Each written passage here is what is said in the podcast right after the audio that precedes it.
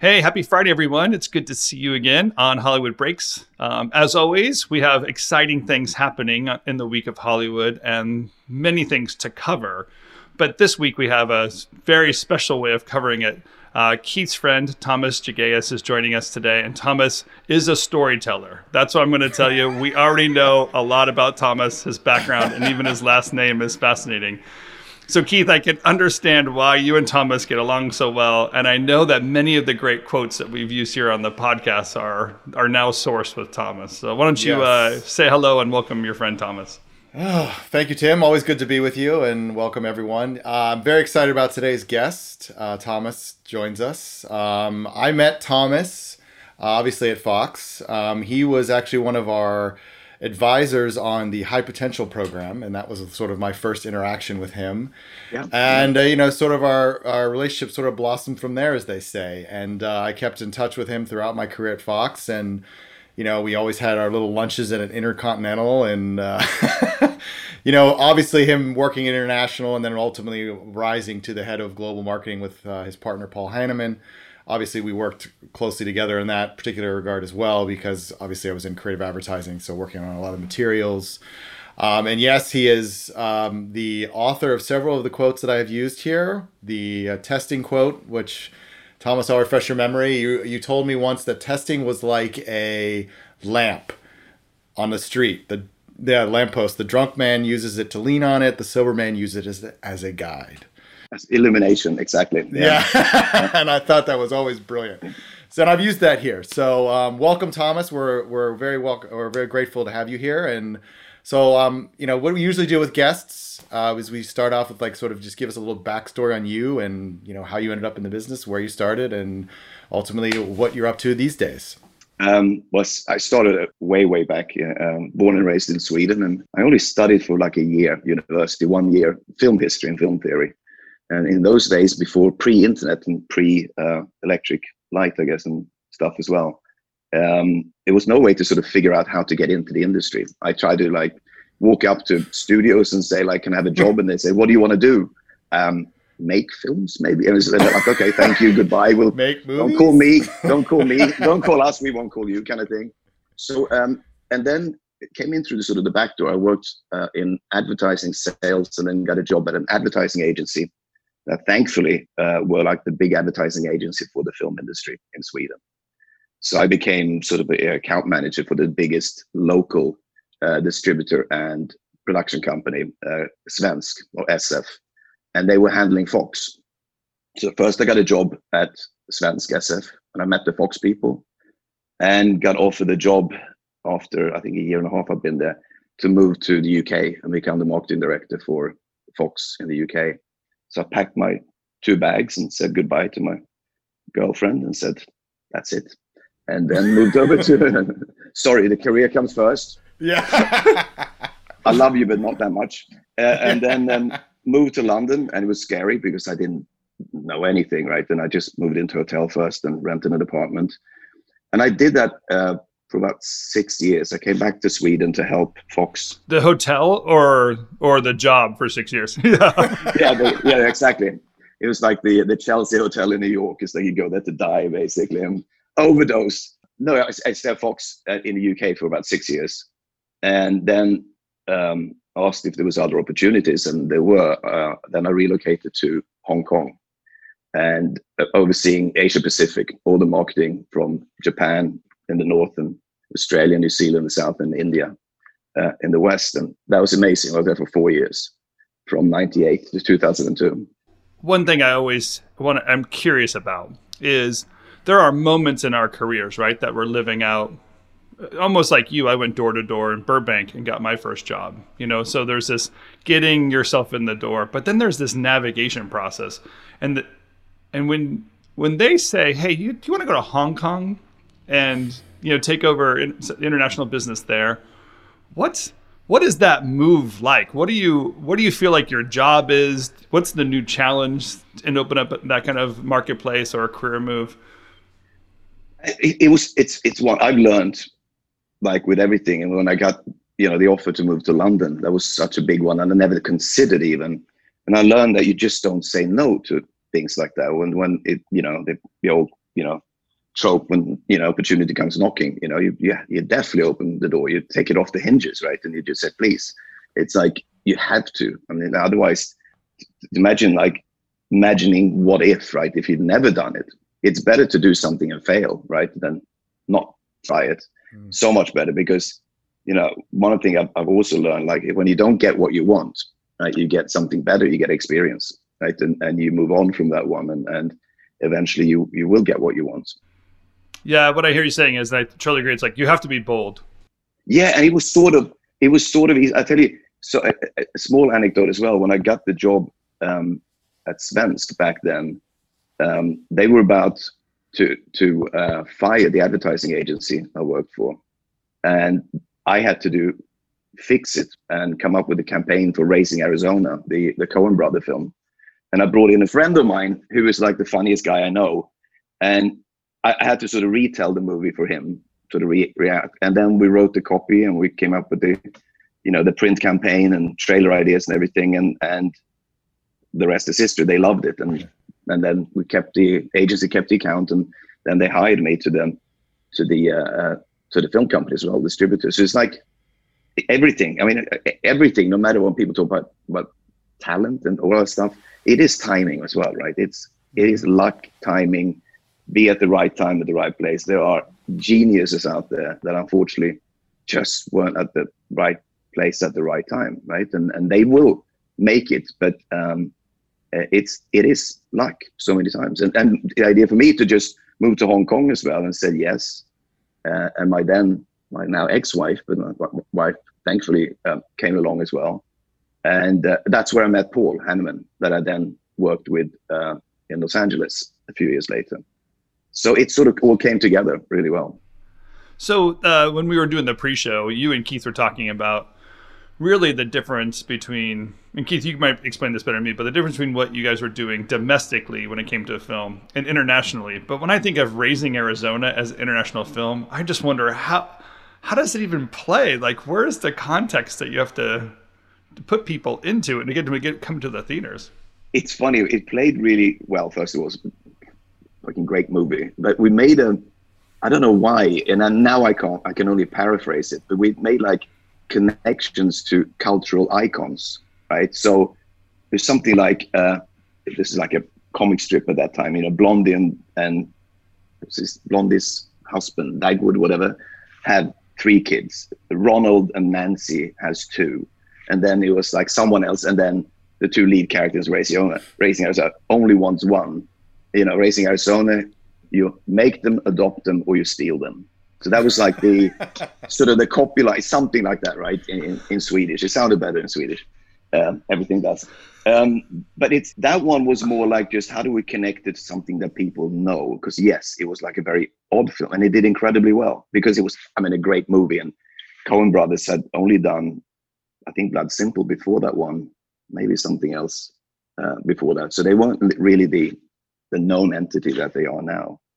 But um, but it's but it's interesting because we talked about it beforehand how how you have to adapt um, campaigns and and not only campaigns. I think the the greatest success that we had on the international side is how we dealt with uh, animation.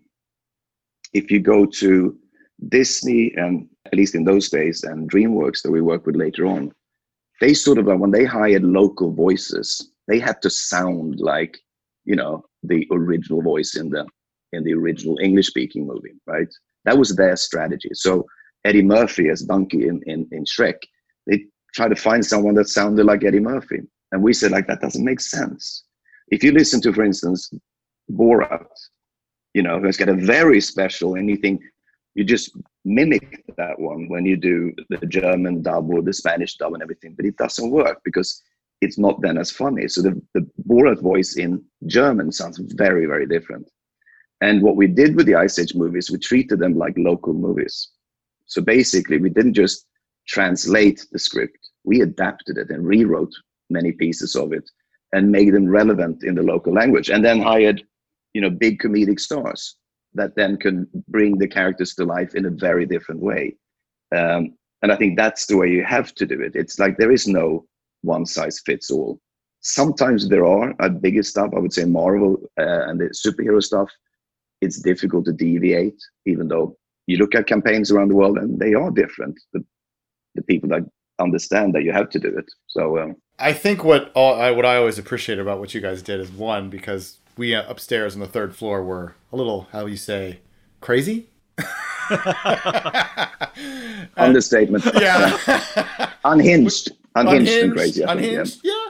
Which yeah. made uh, yeah. Paul and Tomas's and their entire team's uh, life a lot more complicated, to say the least. entertaining, go on. Entertaining, yeah. At least you were entertained. Yeah, you were entertained. Oh, you're not entertained. Yeah, I, I, I would say what I, I appreciated about it is like how you guys were able to take a lot of the stuff that we often delivered late and just sort of get it out there and turn it into and own it in each territory. And what I also think is very interesting is when I was at Fox, that was very much it worked. Like cutting the trailer and then sort of backing into a strategy worked for domestic. Yeah. But you guys really like we were talking a little bit pre-show. You guys really had to focus more on the strategy and how you're going to roll out the materials on at every territory because yeah. it wasn't always day and date. You had different dates and different you know uh, dates of release and whatnot. And it's interesting to me that now it seems like the way you guys were doing things is how a lot of the studios have shifted because you can't rely so much on putting that 30 second TV spot on American Idol and watching your tracking jump 10 points. You can't do that anymore. So it has to be more thoughtful and more, um, you know, long, long term thinking and very much sort of like beating the drum as you work your way up to release. And I think that's, that's really fascinating to me how the industry has sort of shifted in that way. And now what you guys are doing four or five years ago is how everybody's doing it now. And think about what's happened. The difference were, was already very apparent internationally versus the US because you didn't have the tonnage when you mm. release something in, like let's say in the in the US I can't, I, I can't even remember now what like in the days when TV mattered even though you know rating points means nothing, right? And I try to tell everyone this, like that's a that's a buying currency. You know, you buy, you know, a thousand points. It doesn't mean anything in terms of how many people you're gonna reach, right? Because the the message you have, the placement, the you know, someone go up and get a coffee. I mean, it's like doesn't mean anything, right?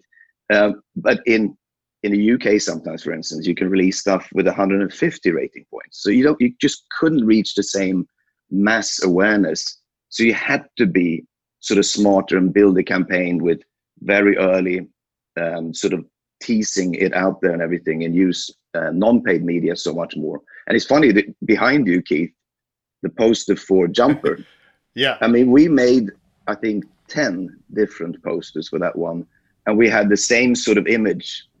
I think it was a bit closer up with the lead yeah. character in various, you know, capital cities around the world. So in the UK, he was in London and in Tokyo, in Japan, he was in Tokyo. So we localized them. If that had a big, big impact, I don't know, right? It was like, but it's at least a way get the local markets enthusiastic as well, right? So, and also I think one thing I think we tried to do early on as well is I think we realized early on that the whole world, all of marketing was digital, right? The minute you had more friends on MySpace, I would call it even, more friends on MySpace than in real life, everything was digital, right? So this idea that it used to be that there's like a couple of geeks sat in the corner and made some websites and stuff, right?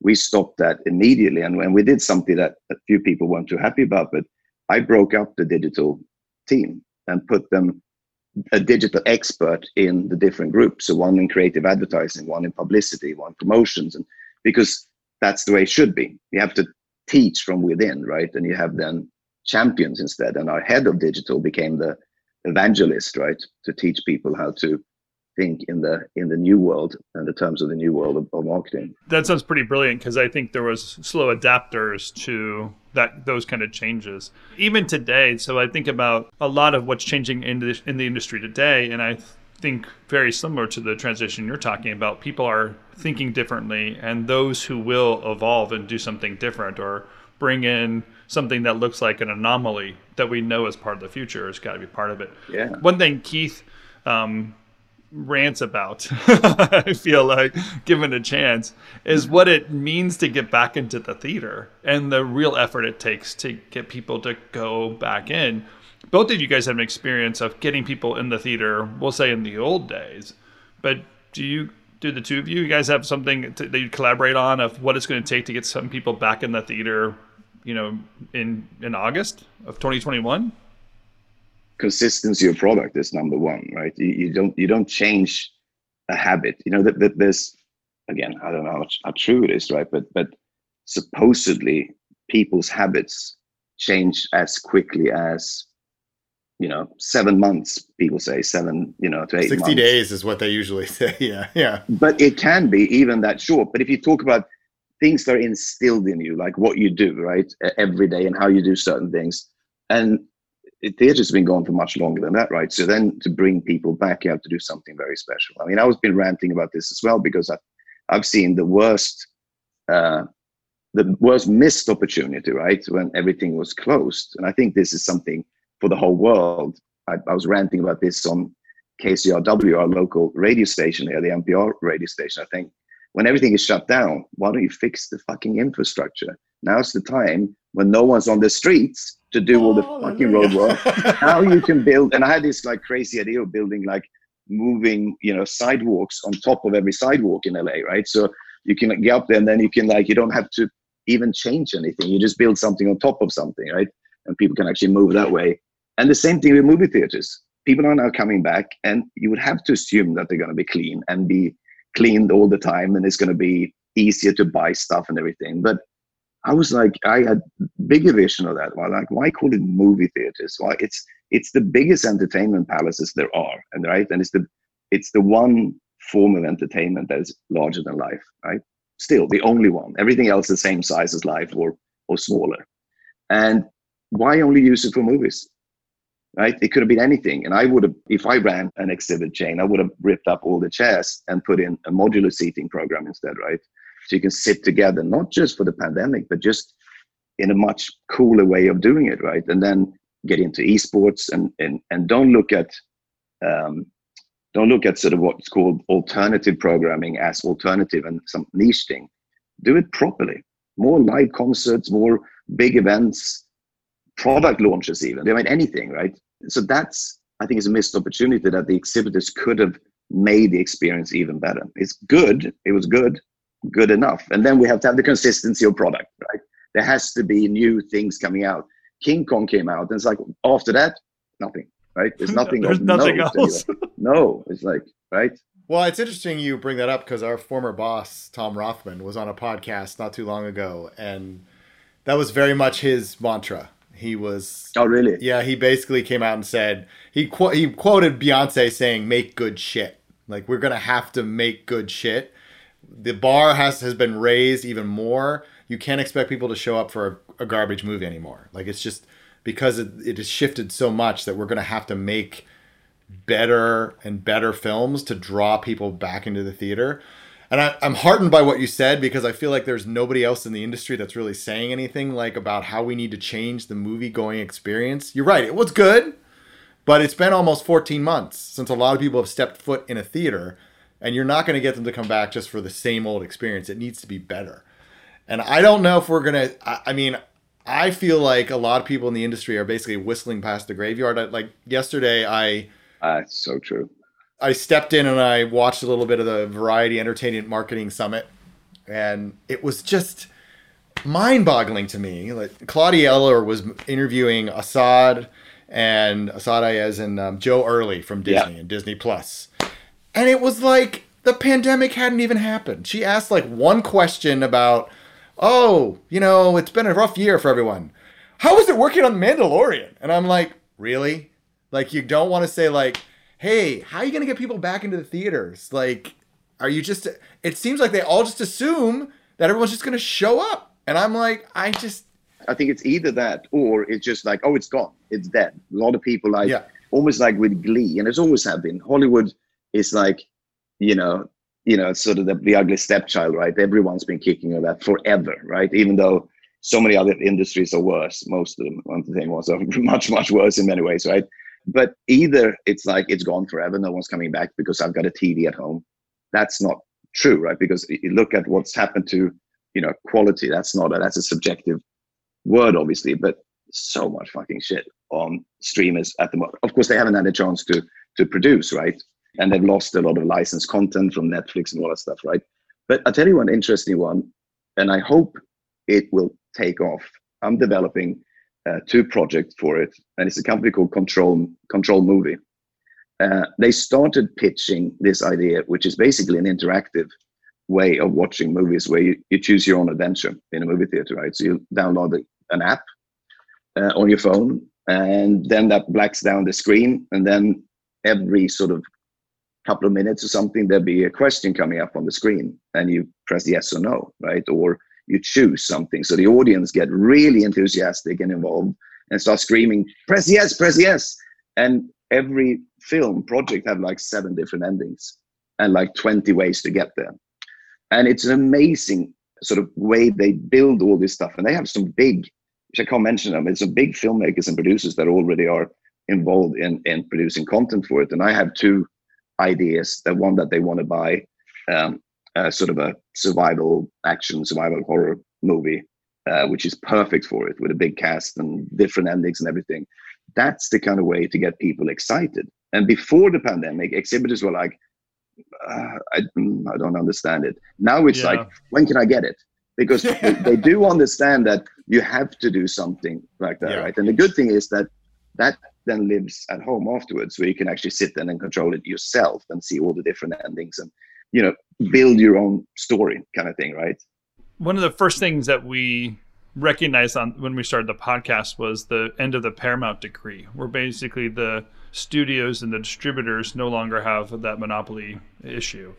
Um, we're almost curious what that means to the studio because you know there's lobbyists and they're making sure the paramount decree was was gone, right? It didn't just disappear and out of someone's good good heart. So there was there are people with an agenda walking through that situation, and it benefits the studio to have the distributor follow their lead or be able to, to acquire studios or, or, or, distributors or whatever that is. Um, I, am guessing the two the few players that are in that mix are Disney, Amazon, and Netflix. Those are the ones that want to mm-hmm. create the content and control the distribution something like you're talking about is a good reason why they're doing it but I I almost wonder if there isn't some other kind of bigger play of what it really means to own the entire pipeline. But these OTT platforms are these big players. I mean, so in international production, where you, where you came from, what your what your um, knowledge base is, you know, what's actually happening internationally in the OTT space, and do you have a feeling there's going to be a different kind of breakthrough when it comes to getting people into the theaters, or are they kind of following the U.S. marketplace and whatever U.S. does, international uh, will follow? I mean, you've seen already, obviously, the result of the the territories that open up first, right? Uh, Japan, Korea, China, all of all of Eastern uh, or North Asia, basically, and did and did really well, extremely well. The big thing I think we're going to see a change, which is sort of an alarming thing in a way, right? Overall, for Hollywood, for the idea what they have shouldn't be called Hollywood anymore, LA County or whatever it should be called. It's Hollywood or Commodityville, as I want to call it instead. Commodityville, nice. Now, what's happened is, and this happens in every every market in one way or another, right? And we first saw it and was very alarmed by this about 20 years ago when Japan changed from you know embracing anything and everything Hollywood, right? films easily, like a Hard film made 150 million dollars in Japan, right? And then suddenly, it just the air went out of the balloon, and the Japanese started looking inwards. It normally happens, uh, and it's a sociological phenomenon that when you're going through either a recession or a big crisis in a country, you want to understand you, yourself and your own culture, why this is happening, and who am I, and where am I in this in this world, right? And they start consuming the local product instead, right? Happened in Japan it's come back a little bit in Japan. Uh, they love musicals still, and the big stuff they still dig, right?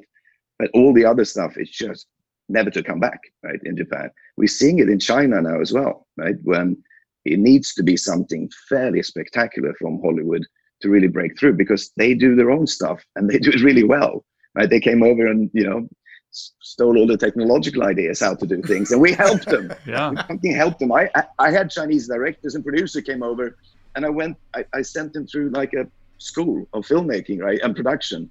And then they went back to China and, and didn't make the film with Fox. They're just like, oh, thank you very much. That's like, thank you for that knowledge. Um, and everyone can do it now.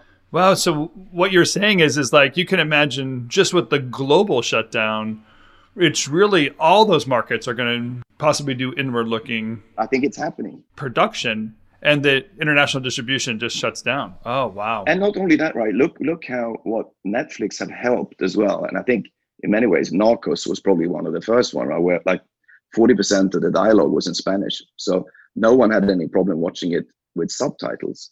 And see the result of a lot of international fare uh, because it's available now. You know, no one would ever put up, you know, one of the TV series that we see now from France or from Sweden or whatever on broadcast TV in the US, for instance. So it was never even allowed, right?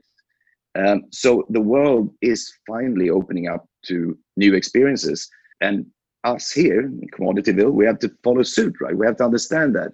When I was at Fox International Production, two moments really stick in my mind, right? I had a amazing script uh, from producer Kevin Misher, who did um, the latest film we did was uh, Coming to America too, called K-pop. It was K-A-Y-P-O-P. But this American girl in Kansas who got discovered because her brother put up a video on YouTube about dancing to K-pop songs and get brought over to Korea to join a sort of a K-pop American Idol kind of thing, right? And hilarity ensues, right? So that sort of a little bit like um, a um, whatever the film was with the a cappella group and everything. But anyway, uh, really funny comedy. I presented that one, even with the big numbers, how big K-pop is in the world. It's like possibly the biggest cultural movement since the Beatles in the music. I'm not kidding. It's like the impact it's had culturally and socially and, and, and in every way, right? So phenomenal. And you should see the faces around the, the in the meeting room when I presented. Everyone like, uh, what the Korea? It's always like, where is Korea? So they sing. So, oh so they sing in English. They sing in English. No, no, they sing in Korean. But they're American artists. No, no, they're Korean artists. Oh, and what's the music? Well, it's sort of mixed between you know hip hop with Korean um, sort of influences, and the style, the clothing is more European, sort of British, and the songs are written in Sweden. And they're like, oh no no no we're not doing this. They're like tomas put that into english for us. What does it yeah. And then fast forward like three years and then everyone's buying k-pop scripts right? It's like look outside you know travel east of fucking la cienega right? And and realize that there is a there's a world out there right? As i said like 7.3 billion people it's probably more now. That's 7.3 billion stories that haven't been told right? And to not uh, embrace that one just madness. And the other one was like i was doing the first i was making the first indonesian us co-production. And everyone's like indonesia? Why do we do small country like that? It's like it's the fourth biggest country in the world right? It's it's just it's china india the us indonesia. And it's the fastest growing media market in the world like double digits faster growing than china. And no one had any idea. And even presenting the numbers for a film that was going to cost what the catering budget was on Avatar, right? Um, we debated that for like two months, and I'm like, it's two million bucks. Right? It's like we lose that by being stupid every day. But so that that thing uh, to not understand, you know, to look outwards it became like a lot of studios before the pandemic especially started looking so much inwards and like we control everything. That's the way to do it and we tell our stories. Um, and that's how we suffer. I mean look what happened to fox. Yeah that's some great insight. That is some great insight. Well i'll say another the other famous quote that tomas is a tribute to tomas is um, it was uh, most people who make movies live behind gates and work behind gates and 98% of the movie going audience does not. Yeah and they often lose that perspective. And you just made that point right there with the fact that they didn't go east of La Cienega. They don't go south of the airport. it's it is a gated community. That's exactly what it is, right? Um, and it goes for, and that's the scariest thing, right? And you go into your office then and like go like, mm, let's entertain the world. It's like, yeah, try to find the the you know the world on a map first of all you couldn't pick it out you know is this the world is this is this the world is this where i live it's like it, right we tell the world how to think is what we how would they do in hollywood yeah, yeah exactly yeah the um but what i hear the pivot is from you is that the at one point it was an opportunity. You recognize it as a growing market opportunity. Now it sounds like it's a necessity. Yeah. Like COVID has created the absolute reality that these countries are going to become insular. They're going to do their own stuff, make their own content. I mean, why the hell not? There's not even a, a standard of which people will roll out entertainment, can get back to work any of that kind of stuff. So the ability and the need to almost start creating your own. That's absolutely true. That we're going to be responding so much faster, or at least the, the market's going to have to respond really fast or lose it. We're going to be losing a third of our audience or at least half our audience if we don't understand how international works. And I also think it's not just it's not just from a storytelling perspective. what what the what the pandemic has, has ushered in quicker. it was happening already is the idea of, and I use that in a looser term than than it's sort of used now with virtual production. The idea of of doing stuff literally around the world. If you look at animation, it's always been done in a way, right? But then they've used, you know, they've outsourced stuff to an animation house in in India. There's a big one in Canada. There's in China, all over the world, right? But now people are looking at doing stuff where they actually utilize uh, creative houses as well and animation, special animation, and, and motion capture and, and, and special effects and everything that actually exist in other countries, right? And again, I know this a little bit more because being Swedish, but Sweden is the third biggest country in the world in terms of music export after the US and the UK, which is incredible country with 10 million people. And it was it started obviously ABBA was a big thing back in the 70s and everything, but it started with a bunch of DJs in the early 90s that got together and started first called SweMix and then a, a studio called Cheiron. And they're the ones that written every hit by Britney Spears, Backstreet Boys back in the 90s and 2000. Now writes all the the Weeknd and all the K-pop songs and everything. And it was a bunch of guys in Stockholm, right? And what they did, which was so clever, they set it up so that you could record it in wherever you live, LA, New York, London, whatever, right? and just you know pipe it into the the studio and they mix it there. Or you can actually go to sweden and get away from the madness here uh, wherever you are and actually be creative. And actually i work with a, an animation studio that is set up the same way with the idea that you can either go there and be away from everything and, and work creatively with a group or you work seamlessly between you know uh, any country and any place in the world together with this sort of where the hub is, it just happens to be in Sweden instead of here or in London or wherever, right? Yeah, I think I've seen that evolution take place yeah. um, truly in the last five years. It seems more and more. And then again, 20 months ago, it became a necessity. That's exactly it. And it really was the have and have nots. I mean, it was that quickly. Yeah. Um, but you can imagine now, you know, there are going to be people, people slower to get to work and would love to record into something. So that technology, that growth, and those services are going to just expand. Absolutely. Um, really interesting because the international um, marketplace is something that most people, when they're building their Hollywood films, are not thinking of it strategically as a place to break in or even as a secondary market.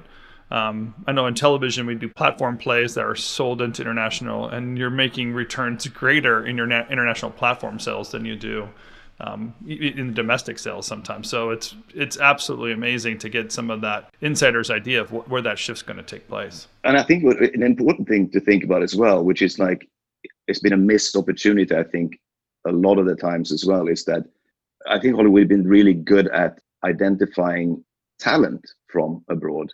Easier to uh, import sort of actors, if you like, right, and and sort of more the craftsmen of in, in the industry, right? But acting definitely, and sometimes writing, but it, that's a cultural divide sometimes as well, right? But directors, it's something, an opportunity we squandered, right? Because normally you pick someone, let's say, and I know so many, uh, like German directors, for instance, they're amazing directors who do certain thing that they get famous for in Germany, get enormously successful. People find out about it here because it's sort of, you know, it crosses borders bring them over to um, to Hollywood and get them to make you know mechanic with Jason Statham. Nothing wrong about him or anything like that, but director that's done completely different things before and now gets like given a an action movie that they've never done before and in a, in a system that they're not used to right? Where they used to be in control of everything and here they in and here's the machine right? It's like a factory. And and they get so disillusioned. They go back home right? Because we, we, don't hire them for what they were good at right? We hire them because they were a name. I think that's that's what i'm hopeful about everything that sort of happened over the last 14 months. I agree. It's, it's broken a lot of the it's brought a lot of things to the forefront that have been issues underlying the industry for the last five to ten years but the studio system is cracking and that's why i'm hopeful this is the opportunity like you said that young and upcoming directors can now get their movies out there with not necessarily having to go through the machine yeah. of the studios. And you can make it yourself you know? Yeah exactly. Um, you know and that is something that we're you know that we talk a lot about at hollywood breaks is sort of with great you know destruction obviously also comes some opportunity as well. And we're seeing a lot of the traditional studio model that was built in the 50s basically falling apart. And now there's going to be a lot of opportunities for hopefully the young filmmakers that are up and coming to make their movies outside of the very sort of confined refinements of the studio system so. I want to ask you a question about this as well what you think but i think the only danger sometimes with um, with a breakup or the some people see it an amazing opportunity, but look at music, right? Where, I, I, again, paraphrasing, but I believe it's like 40,000 new songs released every day, right? On Spotify, something like that, right? Um, how the hell do you find it? And look at America, which is like, it's so segmented and so defined by genre, right? The R&B station only play R&B.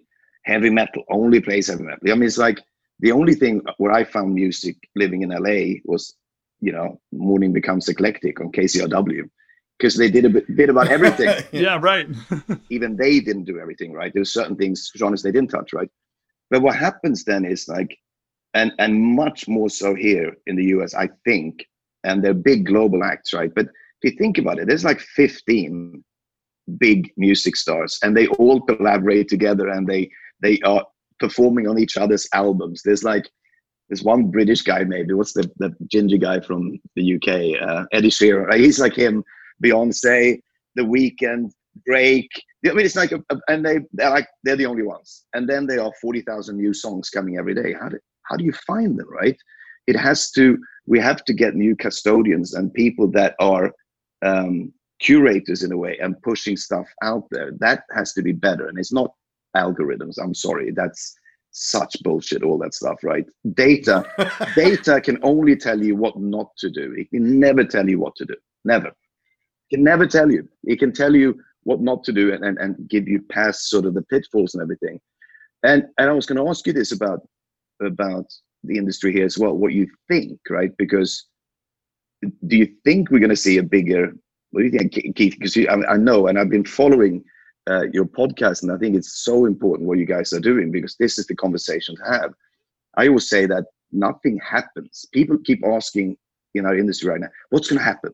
So, well, nothing is happening. What are you doing? I mean, because it's not like the bosses are really making, you know, the big strategic decision. They will give you the the funds, the resources, and everything to make shit happen. Like there's very few Steve Jobs in this world, right? That does everything. Like look at like sort of a genius of Bob Iger, but his genius was not like he came up with the stuff. He made it happen because he like he can organize and mobilize an army, right? And it was amazing and very inspirational. I talk about him like he's dead. He's not. Right. but I wonder, what do you think is going to happen with, um, in terms of concentration of of power when it comes to distribution? Because in a strange way, right? We've gone from paying 175 bucks a month on cable or satellite, right? To now getting close to that again with the streaming channels. I must say, I will, but Paramount Plus, when I came, it was the first one. I'm like, no, I'm not. I'm a Star Trek fan, but I'm like, yeah, no, one too many. I it's I, I just can't. So, is it better to have a concentration of power? You think, and have fewer players? Do you think we're going to see, you know, Apple buy a studio or one of the other guys? I mean, what do you think? Is it a good thing or is that just a horrible scenario? Because looking what's happening with in the digital sphere, right? With Facebook, Apple, Google, and and uh, um, whoever the other guys are. But you know, Amazon, right? The, the, the four bad guys, right? What do you think? Well, what I think will happen is, I mean, it's already happening. I think they're all pretending like everything's going to be hunky dory once the product gets back into the theaters. Um, I don't think the changes are going to happen overnight, um, but I do think there has been something that has broken. I was talking about one of my clients about this yesterday, um, and it's very much that it used to be New York and LA. You had to be in New York or LA to make your movie or your TV show. The pandemic broke all that. And he made a comment saying, if I had $100,000, the last place I would put it in would be LA or New York. because those areas are slowly on the downslope. Now, they were already kind of on the downslope, but the pandemic, again, just sort of accelerated a lot of it. And the idea of you have to go through the massive system to get your content out there I, I think those days are waning and you've got you you made a great point tim and i talk a lot about the what to watch problem in terms of figuring out how you find all this content and where you find it but today's marketers they do some good stuff but they're not solving that problem they're not even close no, to solving no. that problem and that is where the future is and i think that eh, I mean, the industry isn't going to change overnight, but I think a lot of the people that are there now are just happy in their cushy little jobs. But I think the world is crumbling around them. I think it's going to be interesting to see what studios, what studio or conglomerate steps up and starts playing with the theater experience. I think Disney may be one. Comcast could definitely be one because they have experience with parks and amusements and that kind of thing. But also, what I've tried to do with my company, VisionCraft Brew, is sort of go out and find these young, up and coming filmmakers, directors, content makers, and help them get the word out. There are things that studios do well, and the problem is that they keep it close to the vest. I'm kind of break that down and say, screw that. I want to help these people get their stuff out because I'm tired of Paramount, Warner Brothers, Warner Media co- controlling what everybody sees. And perfect example of all this is the Spirit Independent Spirit Awards last night. Every single thing that won is probably going to win on Sunday. That tells you the problem with the industry. Yeah. They are producing yeah. movies that only 700 members of the Academy of Motion Picture Arts and Sciences are watching. That has to end. And that's what we I think that is where we're headed now with this pandemic is it's sort of breaking down those walls and now we're going to start seeing content that's sort of produced be outside of the system. I was going to say if Keith and I have an agenda, it's really like to get people to change their own scorecard if you keep trying to compare yourself to the blockbusters of yesterday, you're a fool. Like, don't do that anymore. There's a brand new marketplace. We talk about this a lot on our clubhouse. It's just the opportunity in the video game industry to tell stories. You have all these other platforms, TikToks and Snapchats and whatever, that nobody even in the industry recognizes as a distribution channel. But you get more viewers and consuming more time that way. So if we all change our scorecard, we're going to recognize where real entertainment takes place, but we almost get entertained in one space. And then we only keep score in these small little pockets that a few uh, conglomerates control. So there is somebody trying to make a monopoly. We know that's true. That's why the Paramount Decree is doing what it's doing that's why some of the pandemic is playing itself out and i think the distributors know it that's why they're making the most noise of what's what's happening they're probably the ones most afraid and making the most noise of uh, what what's fair because OTT is just jumping over their heads. Absolutely true. And I, I tell you what, when I started my production company, and I had a very clear vision of what I what I wanted it to be from my learnings at, at Fox especially, but seeing where the sort of the, the world was heading. Um, and I picked the name Mad Science for a reason. Uh, for a reason, uh, uh, because the the idea of mad is the creativity of it all, and then science, the fact that I want to use, and now coming back to the idea we talked about with data and research and everything, but I want to make sure that um, first what I'm what I'm doing in trying to develop and finding content. First, a lot of stuff gets sort of sent to me because I know a lot of people and uh, and I help people sort of put together the pitch and, and with development and everything. But the stuff I'm doing myself is I'm looking very carefully and sort of crunch not just numbers, but just look around the world. What stories have not been told?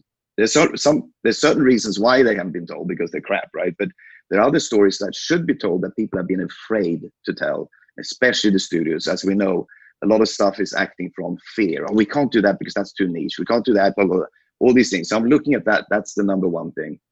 And then I'm building, and I have built this sort of proprietary uh, development research workflow, right? When I try to have a continuous feedback loop with audiences. So even from concept, and then even when there's a screenplay, we do like um, sort of table reads before the film is is cast. Even so, there's hired actors that not going to be in the movie, but they're great voice actors.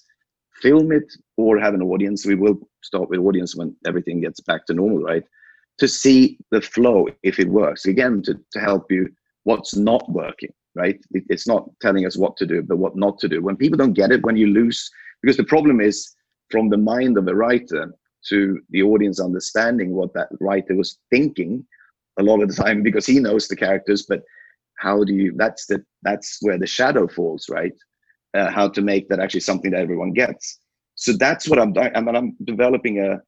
It's nothing new right now, I guess, right? Because people have done it, but I'm doing a a, a musical um, with music from both 90s and the 80s and everything sort of like a the music scenes are, are happening sort of in a, in a dream world and then it's a normal dramatic story with the two lead characters the the, the love couple the couple um, that it's about are two gay guys here in la uh, no one's done that before as a musical i think anyway. And i'm like why not?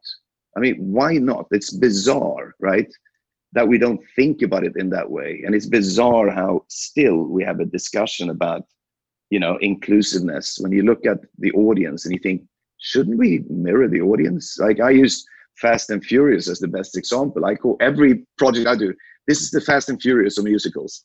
This is the fast and furious of children animation. I mean because if not thinking that and, and what i've done with my company i'm now sort of trying to do this, this alliance with a, a, a, new, very, very fascinating little production company that work a lot more in the Broadway scene, but also movies. With like, I think the average age of, of everyone that works there is like 11 or something like that, you know, or 17 maybe. Not really, but they're like in the 20s. Yeah, right. They're like in the 20s. they feel that, yeah. Yeah, they're in the 20s and maybe someone early 30s. I don't even think so. But man, how refreshing that is. It's just amazing. Yeah. It's that it's how I felt when I started, and I tried to retain the optimism, the the, the curiosity. If you keep the curiosity and you're open to be surprised and, and be proven wrong as well, right? It's the most amazing thing there is, right? No, the the college graduates today that are entering our workforce and competing with us with the same jobs we're looking for. Yeah. Never lived a life without YouTube, right? So they almost wonder like, why would anyone give me permission to make something? I could just, I could shoot it, direct it, produce it, distribute it in about 15 minutes. Yeah. And, and we're like, we're still a bit like, it takes about four or five weeks to do that. And it's not true. They're proving us wrong every day. Yeah. That, I think those are the shifts that we're recognizing that are probably the biggest players in our industry right now. And the idea and the ability to embrace it, it's very exciting if you can see it. And we yeah. just want people to see it. We want people to talk about it. It's good to know that the world is really here and available right now. And the pandemic actually created more opportunities for us to engage that world, understand it more, and welcome it into our own communities. There's some, there's some pretty amazing opportunities for all of us to recognize that. And, and it is the, the, most, I mean, when I talk, Keith, clearly you do exactly the same thing as well. When I talk to either, you know, new actors, and it was back at Fox and everything as well, actors and directors and, uh, and, and writers who want to sort of get into, and then it was like, how do I get into the industry? Because they felt like, again, behind those gates, that's where the magic happens. I said, the one thing I told everyone is like, just do right? If you're a writer, just write. If you're an actor, act. You know, you have a you have a phone. You know, you can make your own stuff, right? Make your own memes, make short uh, comedy stuff, whatever you want to. Just act. If you're a director, direct. It's the thing like when people call themselves writers, haven't finished a, a screenplay yet, or even finished anything. It's like, well, write. What the fuck are you doing? It's like that's that's if that's what you're passionate about and what you're good at and you want to get better at it right? That's what you do. I mean i i made a i made a, a very strange i haven't figured it out until now but I, it takes a long time for me to to understand myself sometimes but i've always been into music. I like playing composing listening. Music's my sort of you know as much a love as as film and TV is. But um, I, I released two uh, albums during the, the uh, um, during the pandemic. I was going to release two more now, and it's it's under the label of yoga music. It's not yoga music. It's sort of ambient, sort of cinematic music. It, yoga practitioners probably won't like it too much, but who cares? Um, so because uh, I don't do yoga, so I wouldn't know. so the and the fourth and the fourth the fourth album is like uh, basically a soundtrack for life. It's actually film music, sort of, but set to having in the background uh, it's written for you like from morning to evening kind of thing.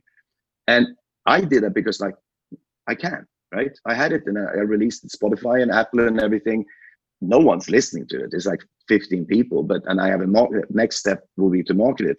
But I also figured out like because I did like you know pop music as well, and I realized I'm too old for this shit, right? So I stopped singing. I gave my I gave my uh, my microphone Stick with what you know because I'm like I'm bad at this. Why am I pretending that I'm doing this? You have to know your limits as well, and then focus on the stuff that you that you're really good at, right?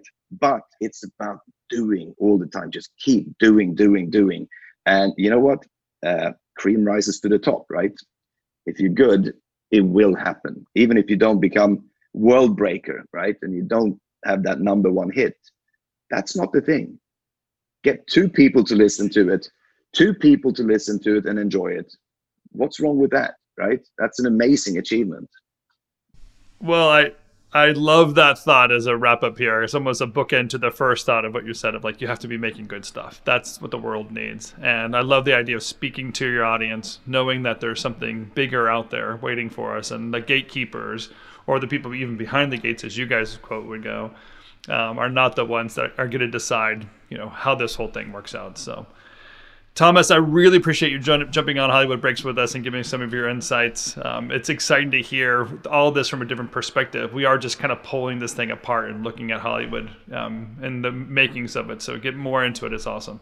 I, that's why I sent a, note to Keith um, in the beginning when I discovered what you guys were doing, I said it's so important because it's it's all about keeping a a, a conversation going, and because you guys know it.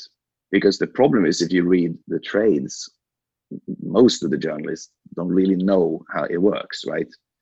Uh, they know what they're being told, but they don't know the machinations behind everything, and even the the, the financial reality of things, right? Um, so that's not the place to go and try to figure out what, what, where things are happening. I think this is one of the forums. Yeah, and not to mention the journalists are being paid by the advertisers. So there's yeah, obviously some by that too. By the studios, exactly. So. All right, Tomas, thank you so much. Uh, I hope to have you again back back soon. And Keith, uh, as always, we'll see you. Um, thank you, guys. Really enjoyed this. Very small. Um, and we'll see you. Thanks for being part of uh, watching the show today. If you like what you see, please subscribe. If you're listening, please give us a high rating. Everybody needs to have this information, and Tomas's voice needs to be heard around the world. So make sure you're um, giving us a big thumbs up on, on whatever platform you're li- listening on. Um, if you want to hear more, I'm I'm going to give it a five. I'm definitely going to give you five. and if you want to hear more, we are uh, we will be on Clubhouse tomorrow morning talking about uh, more of this evolution and the things that we hear this week. So, thank you all, and we'll see you next week.